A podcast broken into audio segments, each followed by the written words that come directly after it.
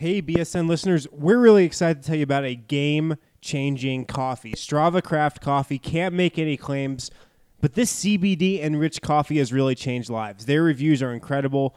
So you got to check out Strava Craft Coffee. This CBD infused coffee has taken away long-term migraines, back pain, arthritis, IBS. It's decreased anxiety, you name it. CBD is all natural. It's not psychoactive. The coffee is rich and tasty, and we couldn't recommend it anymore to our listeners. Check it out for yourself today and receive 20% off when you use the promo code BSN 2010 BSN 2018 at checkout and get it shipped straight to your door.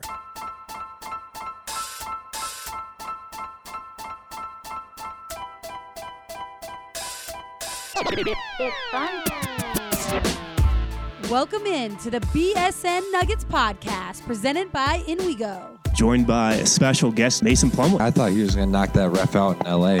Coaches will get testy with officials, but to run out onto the court and cut him off, Yeah. I've never seen that before. you should have taken a charge on him.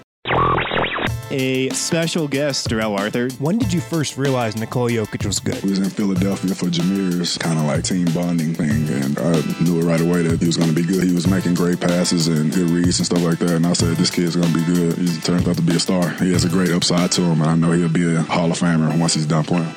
And now, here's your hosts, Harrison Wind and Christian Clark. Welcome to the BSN Nuggets podcast presented by Total Beverage. Right now, we got a really awesome deal going on for BSN listeners at Total Beverage. If you didn't know by now, Total Beverage is delivering beer, wine, and liquor anywhere in the North Metro area, from Wheat Ridge to Erie, all over the place. For a limited time, Total Beverage is also offering $10 off a $50 purchase on their website and app if you use the promo code BSN10. Again, get that liquor delivered right to your door with the Total Beverage website or app. I did it last week. Super easy, super reliable. Guy shows up right on your doorstep. But you got to use promo code BSN10 to save $10 off a $50 purchase for all your holiday parties. And again, have it delivered right to your door. Harrison Wind here, Wednesday edition of the show. I got Christian Clark to my left. I know I touched on the game a little bit on Tuesday's edition of the show, late post game edition. I recorded that late Tuesday night, early Wednesday morning. We're going to hit on some more notes from uh, this game and maybe look ahead to this upcoming road trip. Five gamer. It's going to be tough for the Nuggets for sure, starting in Portland on Friday. But just to go back to Tuesday night, we got a lot of questions we'll get to from the Total Beverage Fan Hotline throughout the show as well.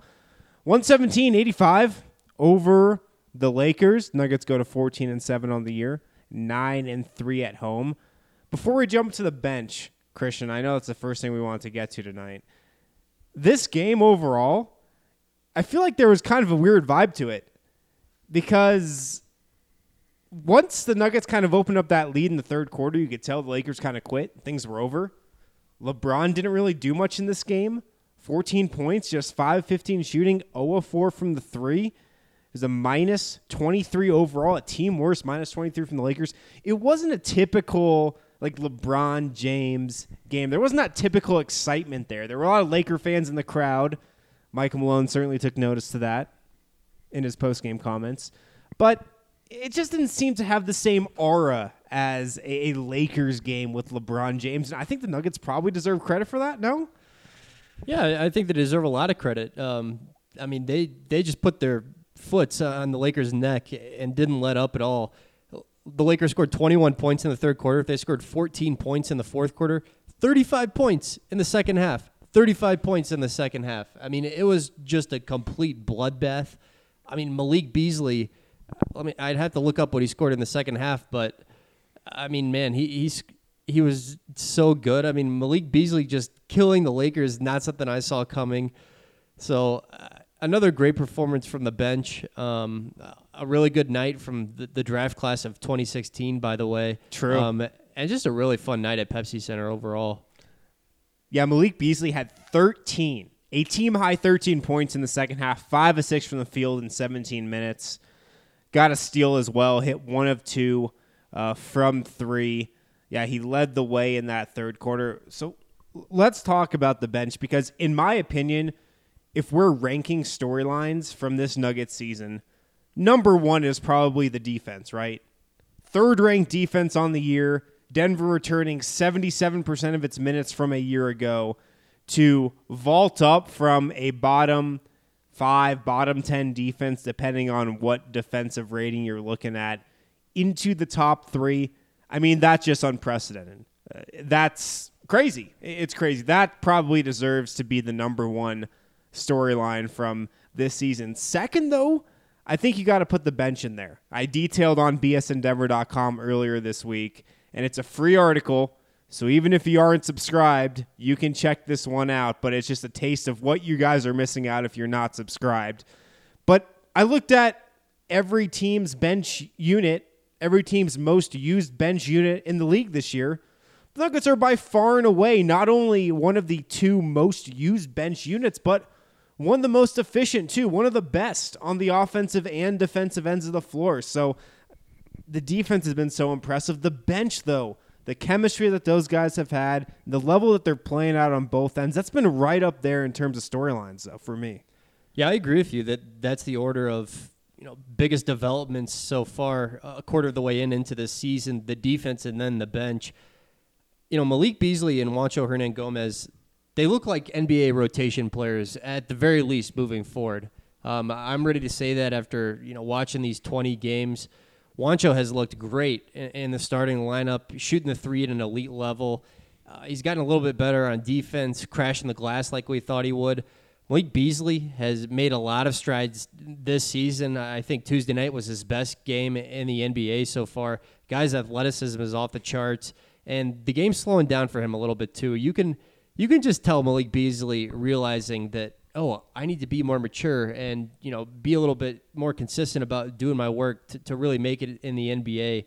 I think he's sort of figuring out what it takes to carve out you know a 10 or 15 year career in the NBA. I mean, we're seeing him kind of mature before our eyes, and he still has a ways to go, but I think we're really seeing strides there too. And I think what most of all stands out about Malik is this year, you can definitely see it click in his head that hey, if I play my role for this team, if I play my 3 and D role in, you know, the 15 to 25 minutes that I'm going to get, that might not be as much as I want to play and I mean, we know from talking with Malik Beasley, he wants to be in a starter. He wants to be a starter in this league. He has aspirations much higher than the reserve role he's playing off the bench, but you can see it clicking in his head this year if I do my job, I'm at least going to get on the floor every night. If I defend my butt off and if I knock down shots and I just, just play within myself, I'm at least going to get on the floor every night.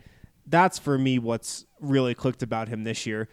The thing with those two, with Juancho and Malik, also is that when you have a lot of high usage guys on a team, when you got guys who are going to score like those do, and you can throw Paul Millsap into that bunch too when you got guys who are going to score 20 points a night, like all three of those or four of those guys are capable of, you need guys to like fill in the gaps, right?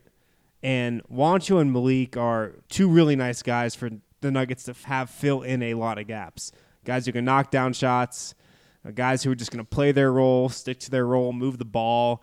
And that's also why I feel like they're coming together so well. Yeah, I think that's a great point, and they're different in that Juancho immediately understood you know how to fill in the gaps, like you said. Just take the open three when it's there, keep the ball moving, um, hit the offensive glass a little bit. Malik Beasley has definitely had to learn how to do that. I think he's probably the number one scoring option on his team from like five years old till that one year at Florida State when he averaged 16 points a game. So he had to do a lot of rewiring in his brain and his game, and I think he's doing a pretty good job of that so far this season you know when you when you talk about the defense overall, Denver being what what is it second, third in defensive efficiency right now? I believe they're third right now. Third and the bench. Um, those are kind of they're sort of related storylines in some ways too because I mean look, Paul Millsap I think is the biggest reason why this Nuggets team is defending at an elite level. It all starts with him. There's more buy-in, you know, from top to bottom, but think about that that bench unit plus Murray that, that Denver throws out there. There are three plus defenders in that group. Uh, Monte Morris is a plus defender in my mind. Malik Beasley is a plus defender, and Mason Plumlee is definitely a plus defender. I I kind of look at Trey Lyles as a neutral. Uh, Jamal Murray, you know, somewhere between a negative and a neutral, depending on the effort level he's given that night. But I mean, the bench is defending so well. I think when they're out there together. And look, that bench unit, you know who isn't out there with the bench unit? Paul Millsap, right? And we usually credit him with kind of being this catalyst of the Nuggets defense. In my mind, he could be a defensive player of the year candidate if the Nuggets finish top three in defense. And typically, the best defender on a top three unit is at least going to be under consideration. So he probably should be in the running if Denver finishes that high. That's still to be determined. But he's not out there with that group. No, that group with Mason Plumlee, with Trey Lyles, Monte Morris, Malik Beasley, and, and Jamal Murray, there's not that catalyst on defense to inspire guys to play better and to you know, clean up other guys' mistakes. Mason Plumlee can do that to a level, but not to the extent that Paul Millsap does. And, that's why I think, and I touched on this on Tuesday's show, but how much credit does Michael Malone deserve for this defensive uptick, especially with the bench, right? Because we give Paul Millsap a lot of credit with the starters. What about the bench though? Because you know, he's not out there, and you got all these young guys who are playing consistent roles when it comes to Monte Morris and Malik Beasley and uh, with the starters now. But those guys are playing consistent minutes for the first time in his career. How much credit does Michael Malone deserve for this? It was funny, you know, asking him about the defense before the game. He was like, you know, it's been really good, but we haven't done anything yet. We were good after 15 games last year, and then, you know, we were terrible at the end of the year. And then you ask him after the game about the defense, and he's like, "This is who we are now," and he was all fired up, and he should have been fired up. That was that was a hell of a win, you know, over over LeBron's Lakers. I yeah, mean, the Lakers I totally who, get it, but the, La- the Lakers, who I believe were I think, the 12th best offense in the league before this game, and I know they're missing Rajon Rondo, and their offense has tanked without him this year. But but still, to hold them to 85 points, under 40 from the field, five of 35 from three, and yes, the Lakers missed a lot of open threes, but still, Denver's defense was there. It was impressive. Sorry, go ahead. Oh, you're fine. Yeah, it was it was funny to just to see that change, and then Jamal Murray, you know, it was kind of asked a similar question, like, "Oh, are you guys a defensive team?" After the game, and he was like, "Nah, I mean, we're we're still an offensive team. Like, it's good that we're defending a lot better than we have been." Um, I don't know. I just think it's funny what certain members of the team view their identity as. That was that was a funny comment from Jamal. Uh, he's not buying into defense as being their only identity. I think it can be an identity, but he's still envisions this team as an offensive team. I think. Yeah, I mean, I do too down the road, but they're they're playing with balance, which is the most important thing. And we know that you know if you want to have go deep deep into the playoffs, you got to be top ten in, in defense efficiency and offensive efficiency. That's what it takes to contend for championships down the road. Um, But going back to Michael Malone, his comments after the game, I asked him to think back to remember what he said after that Golden State win? And he was like, you know, this is the defense I dreamed about having. Uh, This was, of course, earlier in the season, but this is when the Nuggets were stringing together a couple really quality defensive performances, holding the three first opponents of the season under 100 points. He was like, yeah, this is the defense I dreamed about, but sometimes I still have nightmares about this defense. And I asked him after this win, do you still have nightmares? He didn't quite answer that, but he said, it was embarrassing for me as a defensive coach three years here to have bottom 10 defense. You know, to be a guy who's, well, he didn't say this, but this is, you know, what he was referring to. To be a guy who came up with that label as a defensive coach who helped craft these really good defenses in Cleveland, in New Orleans, in Golden State, and then to come here and have my defense be crap, like that's embarrassing for me. And so for him to finally have a defense that's clicking on all cylinders, yeah, I think that makes him feel really good. And I think he deserves a ton of credit for this defense and how the Nuggets are playing this year. I mentioned the stat a couple minutes ago, but the Nuggets returned 77 or 78% of their minutes from last year. And to go from a bottom 10 defense to the third best defense in the league with the same roster intact is it's unprecedented, really. And uh, if you're putting together a coach of the year ballot right now, his name's got to be near the top, right? Yeah, I, I think so. Um, that was a really interesting comment. You know, Mal- Malone, it clearly just frustrated him to no end that, that Denver was terrible on, on defense year after year. And you could just see it after certain games last year. that the steam was almost coming out of his ears. And even games they won in some instances when they would give up, you know, 115 or 120, he just, you could tell it just irked him to win that way. Um, so there's just so much more buy-in from, from top to bottom this year. And I really wonder if when we look back uh, a couple years from now, did Denver narrowly missing out in the playoffs two seasons in a row was that actually the best thing for them? Because maybe if they snuck into the playoffs one of those years when they were playing great offense but terrible defense, m- maybe that would have convinced them that that was good enough to get it done, and maybe coming up short twice in a row convinced them that hey, it wasn't. Potentially, I mean, we talked about this earlier this season. Maybe that losing game 82 in Minnesota lit a fire under these guys, and there was maybe a bit of a relapse when they lost six to seven, but still, all along, I think I was saying that you know they were losing to good teams there. They were playing three, three and a half quarters of pretty good basketball. I felt like they were still moving forward as a team in that stretch. But yeah, maybe that was what we look back on, you know, down the road if this team keeps climbing as uh, a turning point for sure. Do you remember last year when I believe it was in January or February, right before that stretch run, when the Nuggets were really getting things in gear and they were winning with offense, right? It was offense only. They were one of the worst defenses in the league over this, I think it was like a month span or something, 29th or 30th in defense. And they were putting up 120, 130 points. And Michael Malone had this quote at practice one day where he said something to the tune of, I'm questioning my whole existence and being as a coach because I've stressed defense my whole career.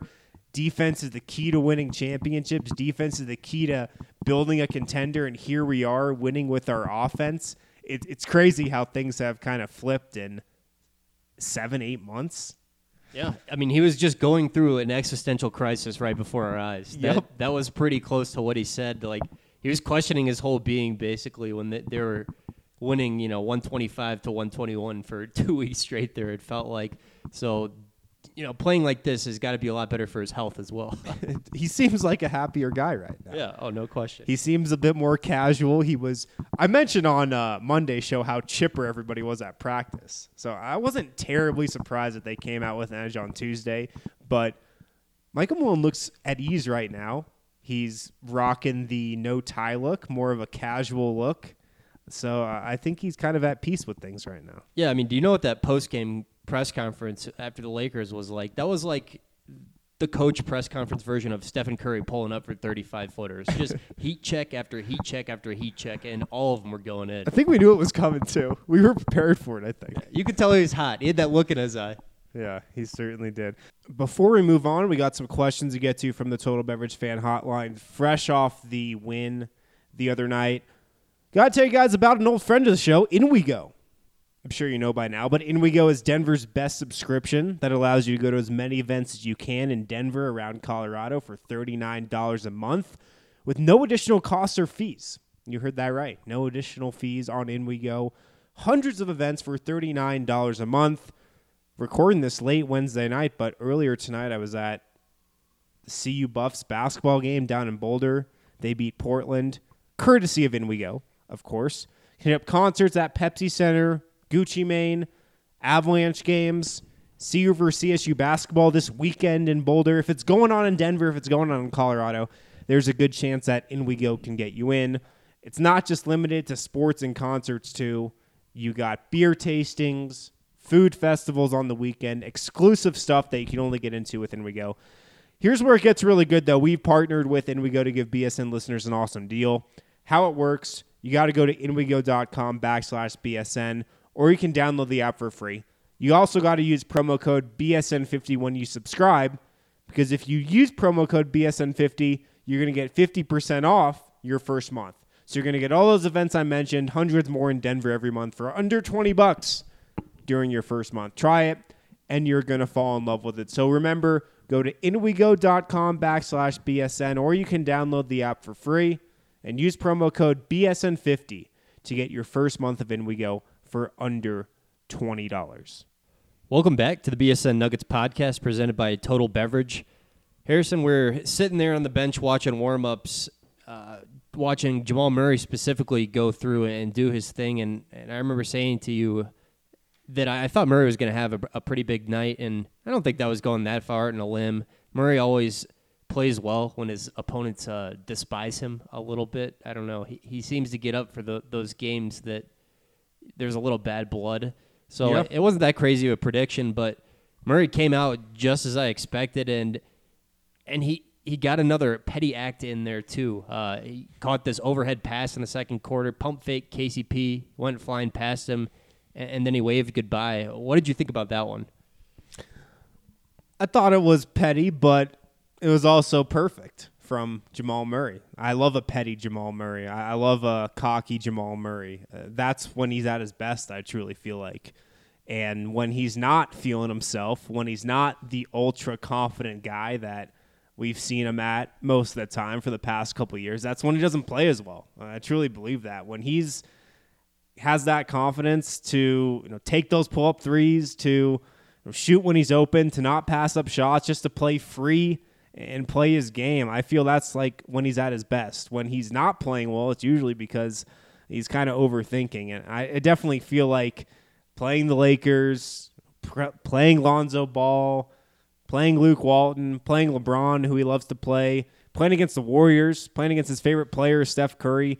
That stuff gets him amped up, and uh, I I feel like it brings out the best in him.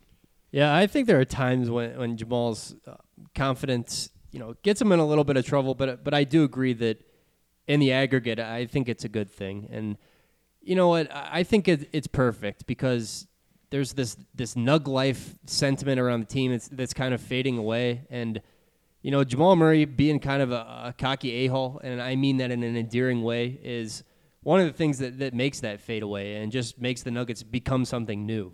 I touched on this in a column I wrote on bsndenver.com right now, based off of Michael Malone's take that L comment after the win over the Lakers, and also based on Jamal Murray shooting for 50 points against Boston and what those two comments kind of represent, or not those two comments, but what Michael Malone's comment and you know, Jamal Murray shot the buzzer kind of represented to me was like the Nuggets are saying that uh, they're legit.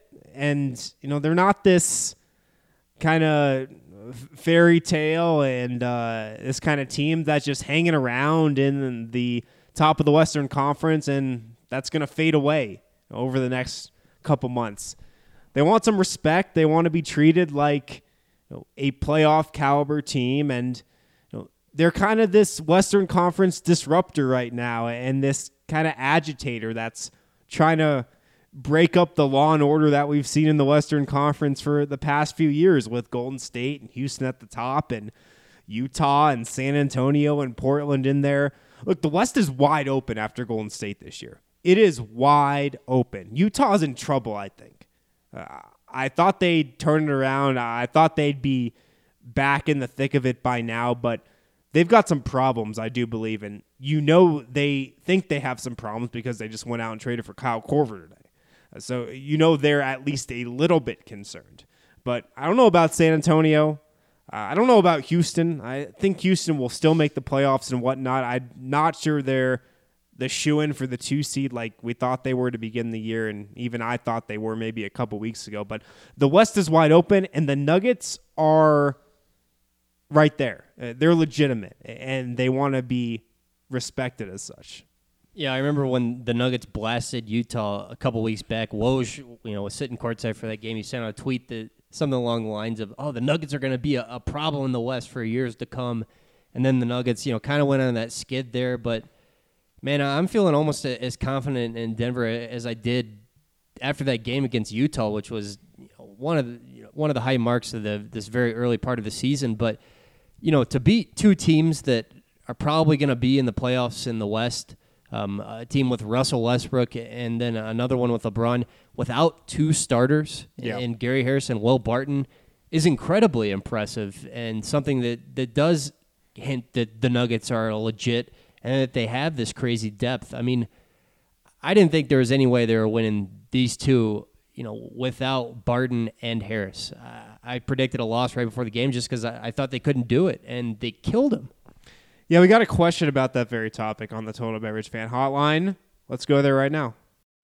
Hey, Chris in Denver calling after a pretty big win. Uh, pretty impressive effort. I, I don't uh, I, I don't know what's uh, what what's there left to say that Michael Malone hasn't.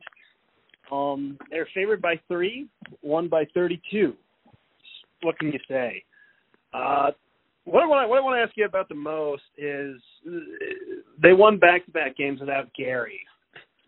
They've been missing Barton for a while. Now they've missed Gary for a couple th- games, and they've still won.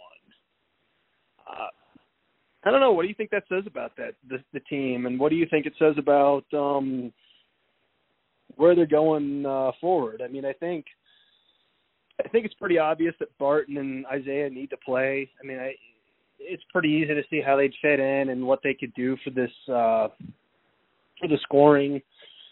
How they could provide some microwave offense, and you know how they could form, you know, a, like a, a second and a third death lineup to really. Um, to really just put the pre- to really just break a team's back or come back from a bad deficit.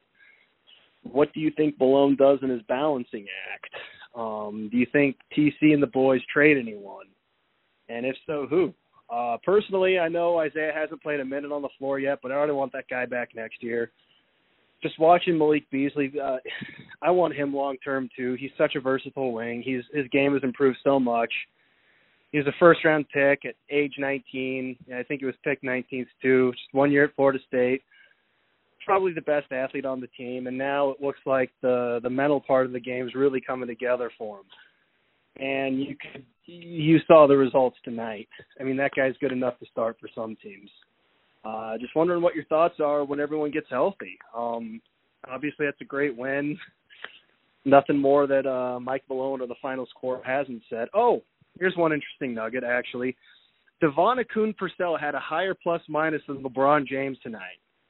Uh, that's uh, something something I found pretty interesting. But anyway, thanks for your time. Keep the great work. Love the show. And as always, go Nuggets. Thanks for the call, Chris. That was a great set at the end about uh, DeVaughn Purcell's plus minus, who I think will make his G League debut December 1st with the Delaware Bluecoats. Keep an eye out for that. He was just sent down the other day. So, yeah, let's go back to what we were saying and, and what Chris was asking about Gary and Will Barton being out. I was a bit surprised that they held Gary out, considering when you look at these three games coming up this Laker game, and of course, this is speaking before Tuesday night, but you had the Laker game, the Trailblazer game, and the second game of this road trip in Toronto. You would think that this Laker game is the one where they would have the best chance of winning out of those three. So maybe you get Gary back for that one to you know try to win that game or, or lock that game in as much as possible. But turns out they didn't need Gary. Turns out they didn't need Will Barton for this one either, just like they didn't need him for the game in Oklahoma City. My question for you actually two questions. Who's more important to the Nuggets, Gary Harris or Will Barton, because I believe they're both integral. Uh, th- I don't think this team can come close to reaching its ceiling without either one of those guys. But my question to you is who's more important, Will Barton or Gary Harris? And second part of that question is who is your first quarter of the season most valuable player for the Nuggets? Uh, first part of that question is pretty easy, and Gary Harris is more valuable to this team just from what he's able to do from a two way perspective. And I actually think, you know, their impact on, on, offense is pretty similar. I mean, Gary is definitely a more efficient scorer, but I think for what Barton brings to the table from a playmaking standpoint makes them, you know, almost the same in my eyes in offense. But Gary is, is you know, a much stronger defender than, than Barton, I think, from what we've seen in the Nuggets uniform. So I think it's pretty clearly Gary. Um, I'd and, agree with you there. Yeah. And as for MVP of, I guess the first quarter of the season, oh my God, that's a that's a really tough question. Um, it's a tough question, but I think it's Nikola Jokic. It, it's a tough one because you know Nikola Jokic hasn't put up the gaudy stats that we might have thought he would, but I still think it's pretty clearly uh, Nikola Jokic is the MVP of this team. Playing less than 30 minutes, even less than he did last year. He played 32 and a half minutes per game. He's playing 29.3 this year. Why? Well, I feel like the emergence of Mason Plumlee might be a reason why. There's also been some blowouts here in fourth quarters where he hasn't played a ton of fourth quarter minutes. Like, what are what were the Lakers? The third team that Denver's beaten by like 20 plus points this year. So there have been some fourth quarters where he hasn't played. He hasn't put up the gaudy counting stats that we probably projected him to, but I feel like he's still pretty clearly the team's most valuable player. Second, though, you could probably make a case for Paul Millsap, to be quite honest. Yeah, I, I mean, I was going to pick between Jokic and Millsap. Millsap has been so darn good at, you know, I, I almost think about it, but I would probably have to go with Jokic too. The only thing that gives me reservation is this this scoring slump that Jokic has been on lately. Um, you know, he's he's just hasn't looked that aggressive shooting the ball. Uh, his three point shot has kind of deserted him in the month of November. Though he did get going in the third quarter against the Lakers, but even with all that, you know, I I'd probably agree that that what Jokic does in other area, areas of the game makes him um, more valuable. I mean, no one else on this team can even come close to, to doing the things Jokic does playmaking wise, and, and that just unlocks so much for this team. Right. What were you saying about Gary and Will Barton and their impact on offense? That was pretty interesting, I thought, because I would almost agree they might have a similar impact, but they do it in completely different ways, right? Like Will Barton's the Nuggets burner. He's the guy you can just go to when you need a bucket one on one, clear out the whole side from. Like Gary can do that too, but he's much more integral to the Nuggets' flow and the Nuggets' rhythm on that end of the floor. So they're both incredibly important on offense, I think, but how they kind of make their impact is a little bit different. But what does the Nuggets winning without those guys show? Well, it shows how deep this team is. And it's funny, a lot of times, and I've heard this from fans, Tim Connolly has been chided for having too deep of a team, right? Have you heard that too? He's been kind of knocked for assembling a roster that's 12 deep, which some fans have come at me and said is the wrong thing to do because then you don't really know who you're going to play. You don't know who's in your rotation, who's out of your rotation. I think this year shows that that stance is wrong and that you, know, you should probably still try to assemble as deep of a roster as you can and you know have 12 guys that are NBA caliber rotation players because injuries will come up. And when you have a deep bench like the Nuggets have you have 9 or 10 guys that can play on a night to night basis. We've seen how fruitful that can be yeah, I mean, it's definitely a good problem to have. I am really curious how things shake out when IT comes back, though, um, because I, I, just don't know how you can yank Monte Morris out of the rotation right now with how well he's playing. I mean, Monte is fifth overall in, in minutes on this team. That that's how you know. I guess that's one way statistic. how valuable he's been. Um, you know, he's got the second best individual net rating of guys who have played regular minutes. Monte is just so valuable for what this team does, and, and I mean, he, he's I think he's pretty clearly the second best playmaker on this team, and the only true point guard that they've got. I just don't know how you can take him out of the rotation. Where does Monte Morris rank when you're looking at Nuggets MVPs right now? Let me take a stab at this: Nikola Jokic, Paul Millsap, Gary Harris, Monte Morris. Is that crazy?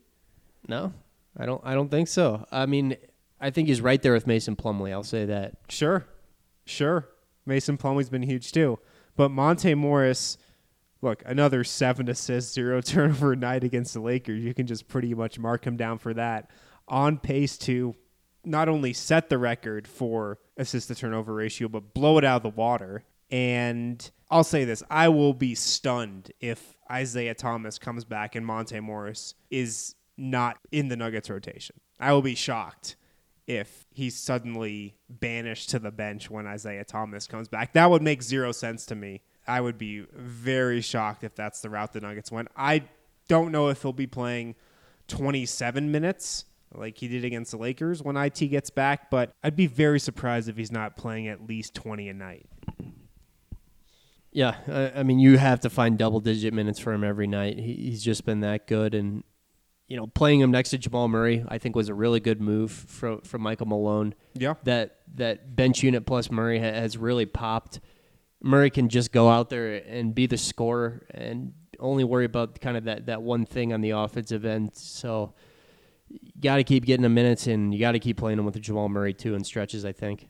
Let's go back to the Total Beverage Fan Hotline. Got a question about Nikola Jokic. This is uh, Frank from Fort Collins. Very excited about the the win tonight against the Lakers.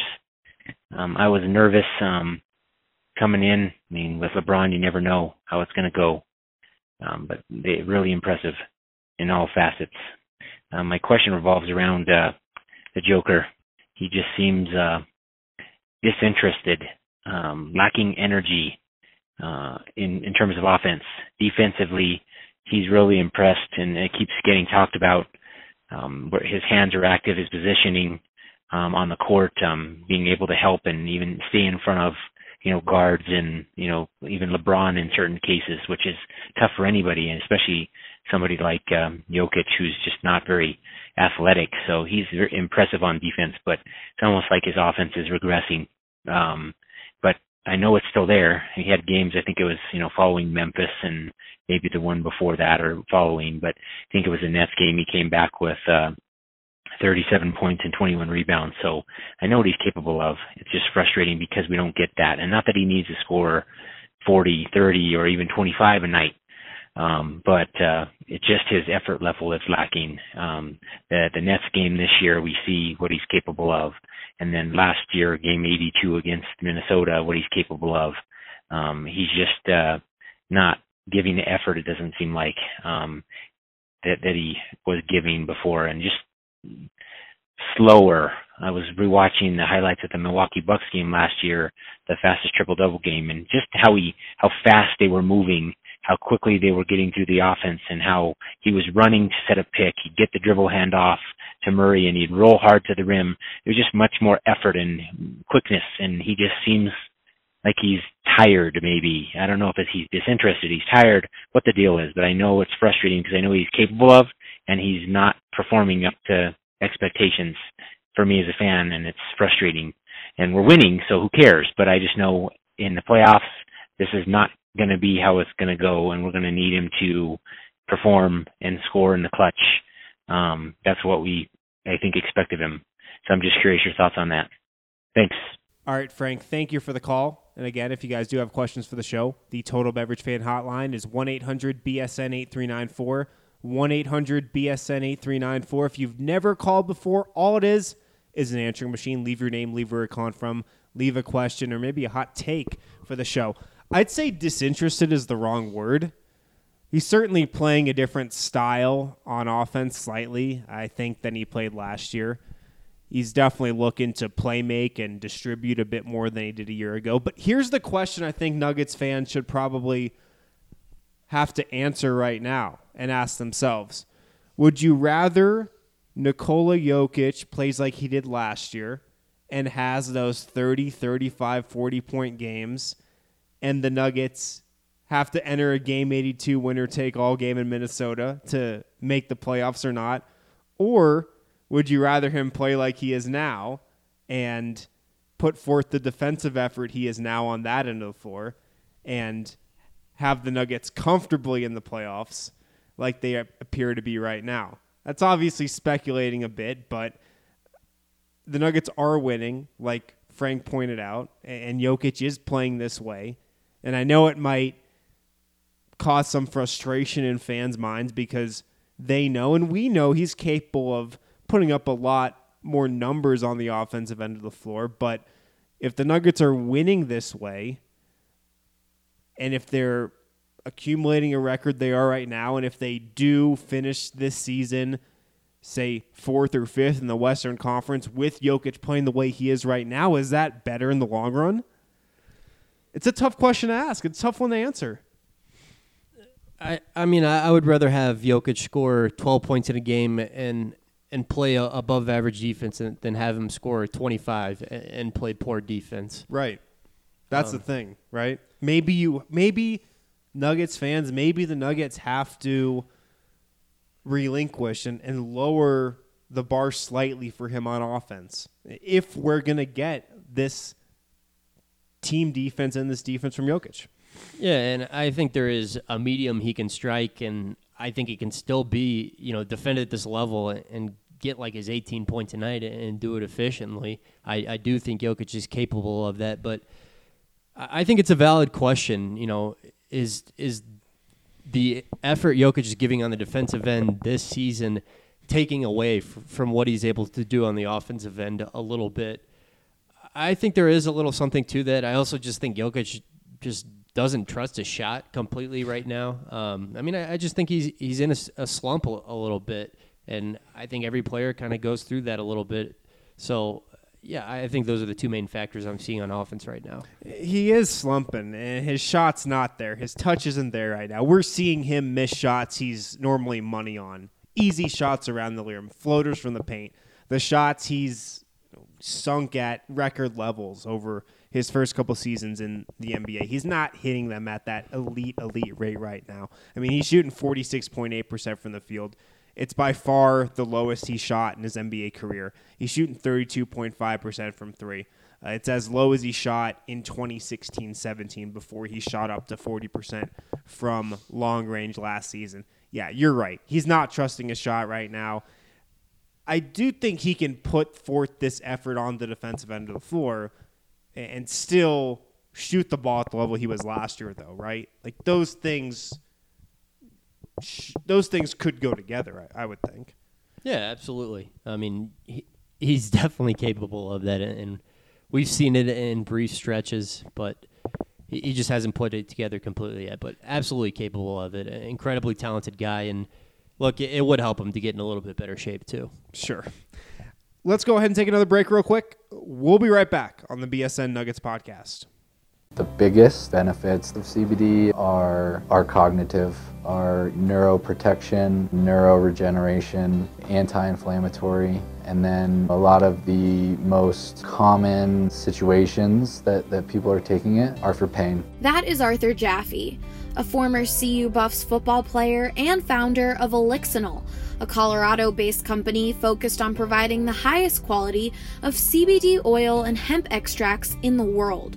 Like Arthur mentioned earlier, CBD has significant medical benefits and isn't limited to just athletes. Everyone can take it, from adults and children to even your dog. I wished I would have learned about it or that it would have been more prominent at a younger age to potentially have, have given my father a, a significant opportunity to fight prostate cancer, which ultimately took his life when I was 13. You know, I really think that it would have helped him. Arthur and the folks over at Elixinol's mission is to educate, inspire, and empower others to live naturally healthy, happy lives.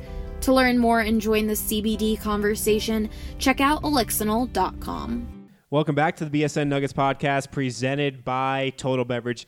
Here's the last thought I've got on this game, actually. Actually, two thoughts. Two thoughts, sorry. The first from a Nuggets perspective, and then I got one from a Laker perspective. From a Nuggets perspective, Torrey Craig has been inserted into the starting lineup over the past couple games for Gary Harris.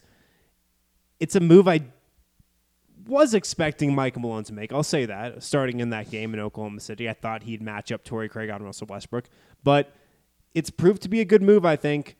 Torrey Craig's playing well. He's playing his role. He's another one of those guys, like I mentioned earlier, like a Juancho, like a Malik Beasley, who just need to fit into their spot alongside these higher usage guys like Paul Millsap and Nikola Jokic and Jamal Murray.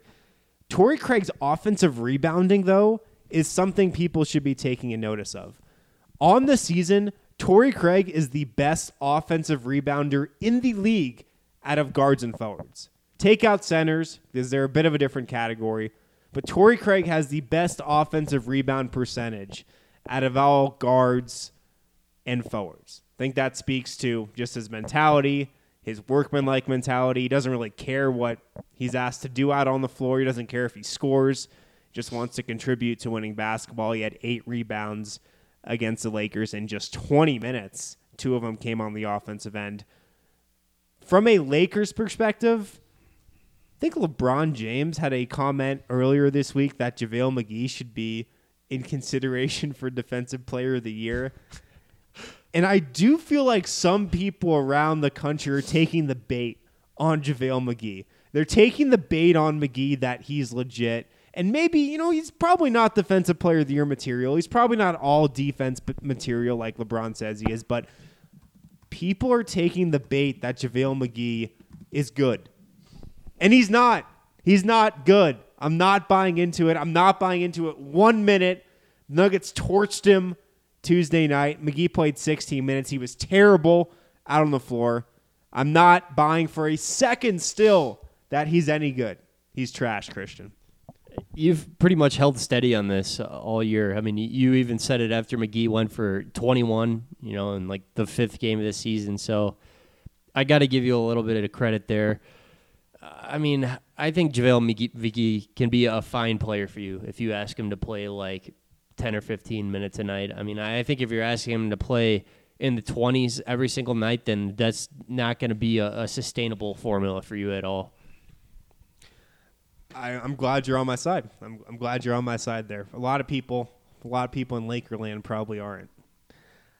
Here's how I want to end the show. You asked our good friend of the show, Ranchman, a question on Monday's show. What did you ask him exactly?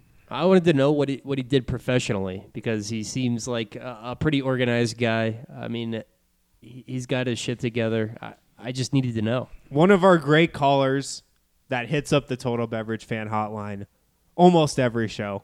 A great Nuggets fan who's apparently been following this team since its ABA days gave us a little peek into his life. So I want to play his call to take us out here on the BSN Nuggets podcast. And here's Ranchman taking us out. Hello, Christian and Harrison. Ranchman here.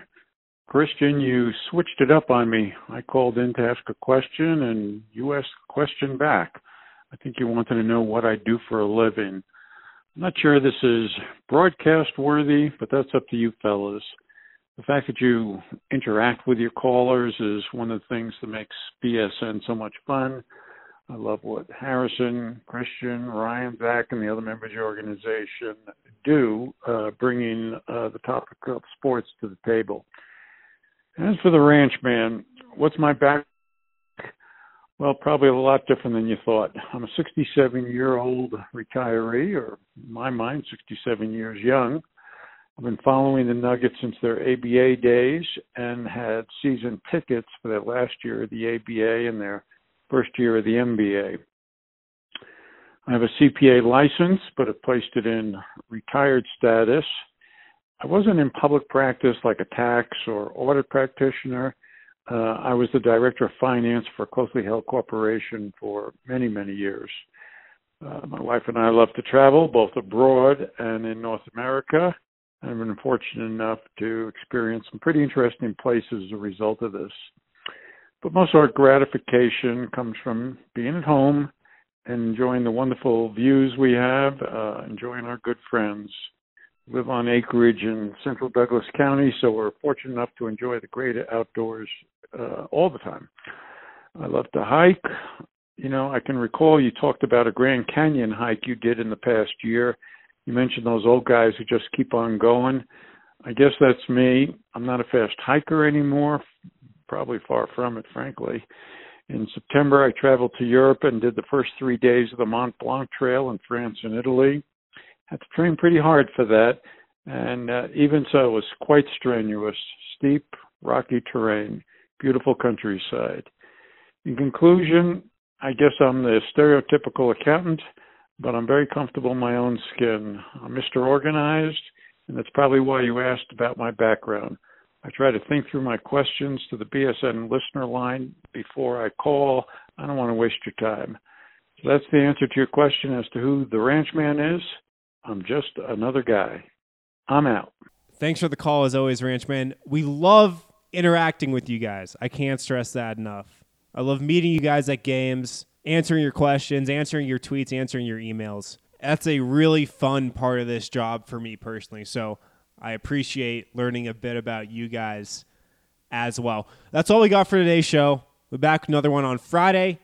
Talk with you guys then. Hey, BSN fans, your favorite Colorado Sports Network has partnered with your favorite Colorado beer, and we're giving them away for free. But in true BSN fashion, we're not letting you go to some major chain for it. We want you to go to your local neighborhood bar and support a real Colorado business. That's why we've created the bar page, where any BSN subscriber can go in and get a free beer whenever they want. Just go to bsnbars.com and you can get one free Coors banquet at any bar on that list. All you have to do is show the bartender the VIP image on that page in your browser, and you can retrieve a free Coors Banquet beer at any of those bars. There are over 20 bars there. You're sure to find one close to you. It's bsnbars.com. Find a bar and get a free Coors Banquet on the house. Thanks for listening to the BSN Denver Podcast Network.